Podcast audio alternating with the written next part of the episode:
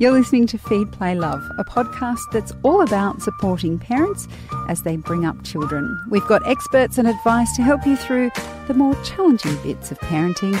I'm Siobhan Hunt. Having a baby at the same time as pursuing a time consuming creative career might not sound like an easy combination, but musician Amber Lawrence is doing it all. Recently married, the four time Golden Guitar winner is currently touring with her baby son Ike. It's been a bit of a whirlwind introduction to parenthood, but she's still got a massive smile on her face. Amber, welcome to Feed Play Love. Oh, it's great to be here. Thank you. How much of your current life was consciously planned? Uh, and how much happened spontaneously, like the tour and? Oh yeah, um, it, look, I think most of it was planned. To be honest, um, I met Marty, my husband. We only met three and a half years ago, so we kind of immediately discussed whether we wanted to have kids and when we would try. And um, we were pretty lucky; it didn't take too long, and um, and built in around that was music. And I, you know, when we found out we were having Ike I opened up my diary and looked at the due date and went, ah, perfect, because four weeks before that was a, a, big festival that I was already booked in because with music and festivals, you, you take bookings um, a year in advance. So there's a festival. And then four weeks after Ike was due, I went, oh, cool, there's that other big festival I wanted to do. so I was. Um, just conscious of uh, hoping that Ike came on time and that I could still do these festivals, and I was able to. And um, so he came on time. Yeah, he did. He came on time. That's on quite time. Unusual though, isn't it? First baby. yes. Yeah. Um, well, you know, we. Um, yeah, we were, lucky, lucky, I guess. uh, and also, of course, when you were looking in, in your diary, I'm assuming you weren't um, well, you obviously weren't as pregnant, pregnant as you would be at the time of the festival. Yes. How did you feel physically? Oh, I felt exactly the same. I just was was fit, and you know, I live in in Coogee, which is a very hilly part of Sydney, so. Any time I leave my house, it's impossible to leave my house without having to go up a very steep hill or down that hill and back up again. So I maintained my fitness um, purely just through walking and and continuing to perform. And I performed pretty much every week of being pregnant. And being a, a live performer, you do use a lot of energy. And um, so you're on your feet all the yeah. time. Oh, and you're, you're you're carrying stuff. You know, you're you're taking your guitar into the venue. You're carrying the the CDs and the merchandise. So you do stay quite fit. And um, so I found that uh, the only hard thing was the breathing because you are compressed and your lungs are kind of squashed, I guess. Um, so I had to some of the songs, you know, I had to kind of change the phrasing of words because there's no way I could have got that whole sentence out. Or so the I was wondering about that yeah. because um, the physicality of singing as well, not just on your lungs, but it's yeah, it's your whole body, isn't it? Right, your diaphragm, everything. Yeah, being... definitely. And it was only certain songs that were, you know, very wordy that that were hard. You know, ones that you just didn't have much time to breathe. That was where I had to change that, and the band kind of eventually worked out that I was, you know, changing the way I was singing the songs, and they adapted, and and um, and the only other symptom I got was uh, indigestion. I got really bad indigestion, but that didn't um, that didn't affect anything I was just doing. it just uncomfortable. Yeah, it just meant I couldn't enjoy the food that I wanted so badly. you would have been hungry. Oh yeah, starving, and because you know you kind of you give yourself free license to eat, and you, I was like, play, I can't. And you play guitar. Yeah. So when you were really pregnant, yeah. I mean, I know we can still drive cars, etc. Yeah. But was it awkward playing your guitar when your tummy um, was? Well, I didn't actually get all that huge either, and I just you just popped it a little bit to the side or on um, top. Yeah, yeah, yeah, yeah. um, so yeah, I, I, was like, again, I, I, say, you know, you're just lucky. There's, I don't give myself any kudos for any of that. You know, I just had a an easy pregnancy and then I didn't, you know, there was only about two weeks early on where I felt a bit off. From that moment on, I felt good and healthy and fit and was, you know, I travelled all around Australia. I did more travel last year than I had done pretty much my whole career. You know, I took light aircraft to Birdsville and, you know, it's seven months pregnant and up to the Pilbara, you know, to play a festival in the red dirt and, um, yeah, it was it was kind of fingers crossed the whole time of like, we don't want to have a baby at the Birdsville pub. Come on, stay there. um, and how did you fit in things like antenatal visits, etc., while you were travelling? Well, um, yeah, uh, uh, the travel was busy, but it was generally centered around weekends. So, yeah, that I didn't have too much trouble fitting in appointments um, close. You know, uh, when you live in the city of Sydney, you are lucky. You have so much at your fingertips. And where we live, the hospital is literally a three minute drive away, the Randwick Women's Hospital. So, um, you know, if we ever had any any appointment, it was kind of like you could almost walk there. So we were quite lucky with uh, the circumstances around it. So Ike was born, and then four weeks later, you had another festival. Yeah, yeah. Four weeks after a newborn comes into the world, yeah. um, can feel like five minutes after yeah, yeah. they're still so small. Yeah. How did it feel going into that festival atmosphere after you'd been in that little baby cocoon? Well, yeah, I guess I didn't go into a cocoon, you know. In some ways I uh, there was that element which I look back on and I think you know, that would be my only regret is that I knew I had these work commitments very soon afterwards. So, yeah, of course, I focused you know 101% on baby but in the back of my mind was getting fit and getting back on top ready to work again. And i know there'll be many people that think that's definitely the wrong thing to do but it was the right thing to do for me because i don't know about wrong. I just think incredible well, is the word that comes no i think i mind. just i just kept a mindset and I, I was lucky. I just had a really great positive mindset. I had a great birth. I was fit and um, how was Ike sleeping? Well, I look at my diary that I wrote, and he was waking up every two hours. I can't remember that, but um, you know, and I was pumping milk like a, a, dairy just to you know ready for the times I was on stage. Um, it, eh, yeah, we were just I was in kind of like okay, and it was only one festival, you know, but it had been booked in the diary for 12 months and it was a bucket list kind of festival that I really wanted to do. I was on stage for 60 minutes.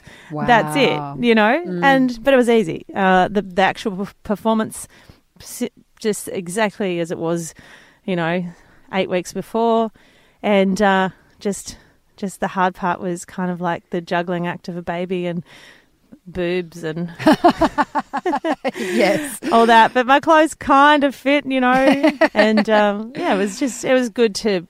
I'm that kind of type A personality that if I was at home sitting on the couch watching everyone else do that dream gig that I had but I'd given up, you know, it wouldn't have helped my mental health. So I knew what worked for me, and I've always I've been of the mindset whenever I'm trying to make a decision, you know, of course, Ike is the number one priority, but what's going to help me be a better mum is my happiness too. Um, and work does make me happy, so I can't apologise for that. Nor should you. you met your husband on Tinder, and I guess for many people, that's the way you meet yep. your partner now. Um, but you're Gen X like me. Yeah. I, I, googled your birthday. Oh yeah. so you're Gen X like me, and and Tinder dating wasn't really how we met people. No.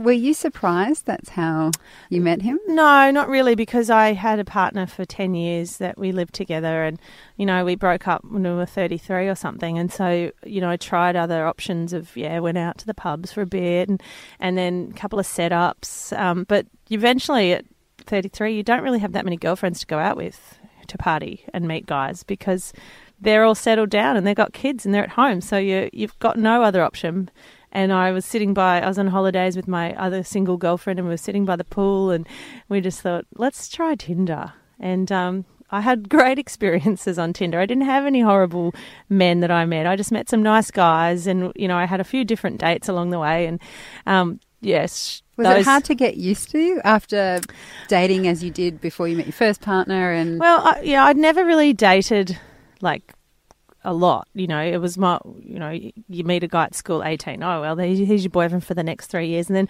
I met a guy through music at about 24 years old, and he was my boyfriend for 10 years. So I hadn't been on this huge dating circuit.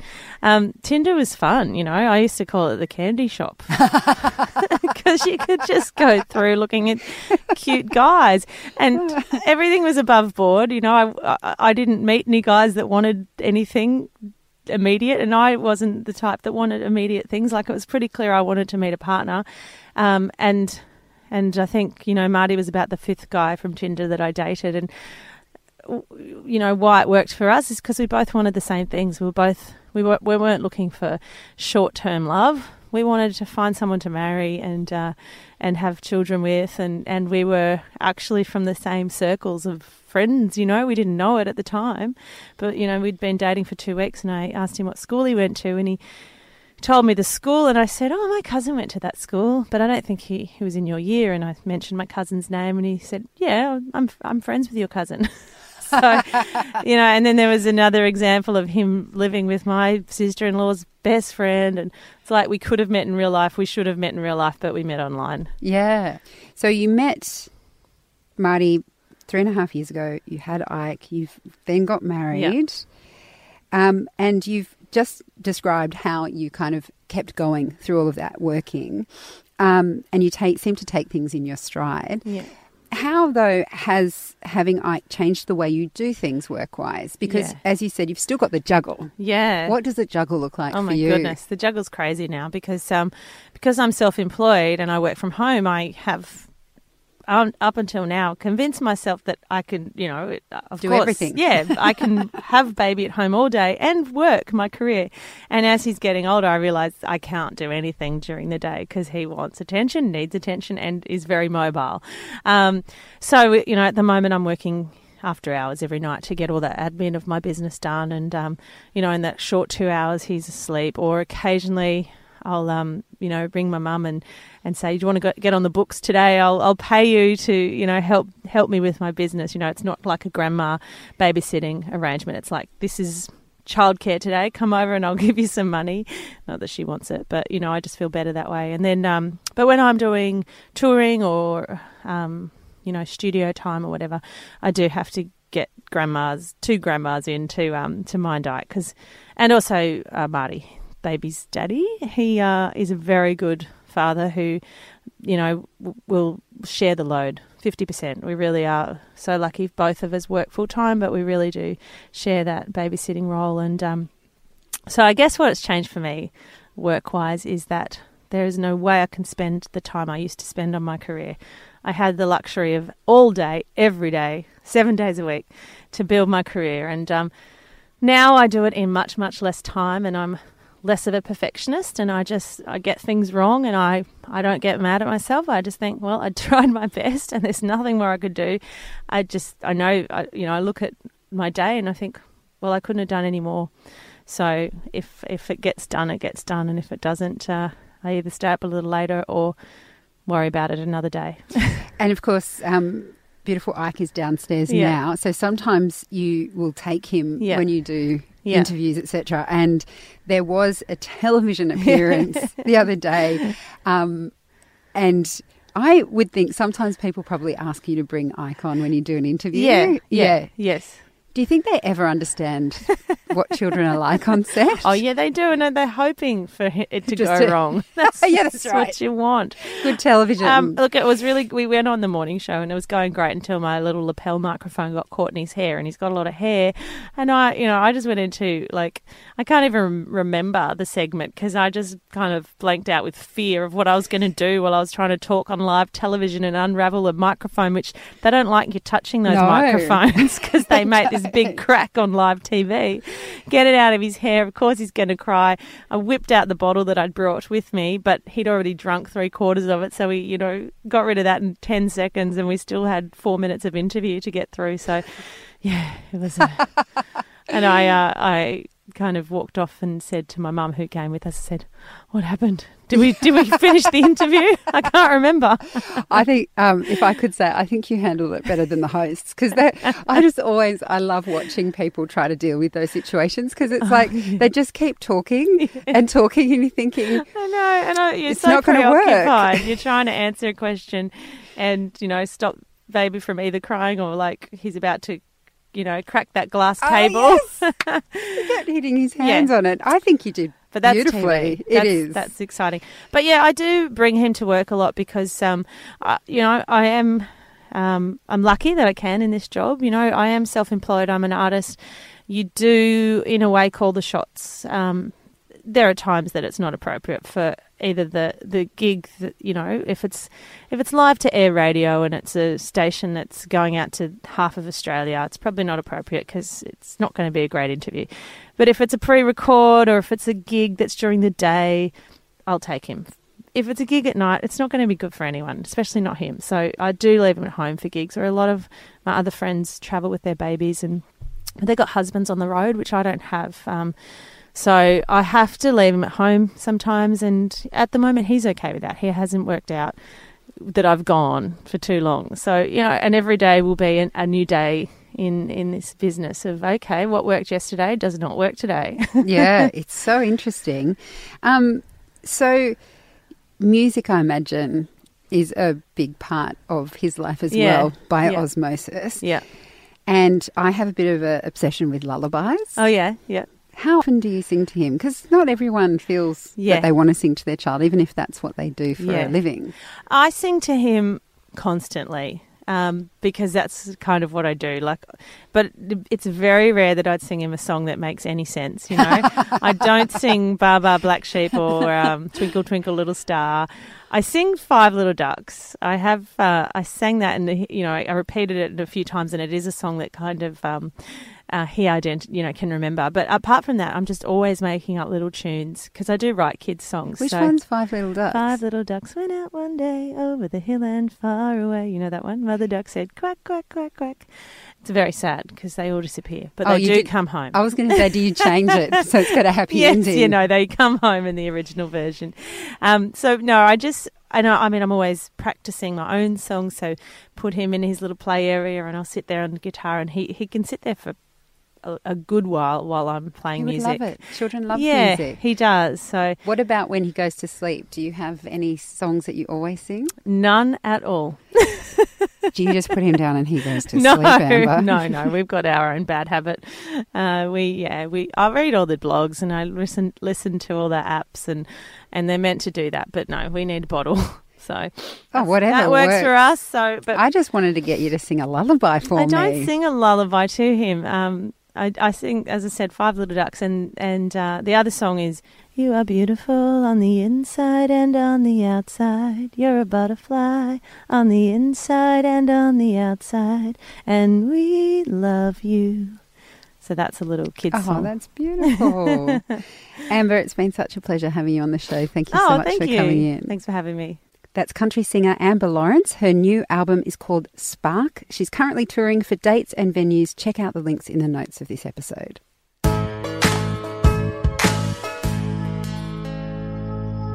Next time on Feed Play Love, we have the much loved Mothercraft nurse Chris Minogue answering all your questions. So you take out yogurt, cheese, whole milk, like you know milk you put on your cereal and your tea and your coffee. It's quite dramatic, and also milk chocolate.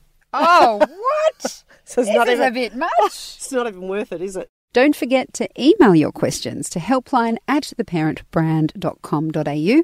I'm Siobhan Hunt. This podcast is produced by Debbie Ning. See you next time.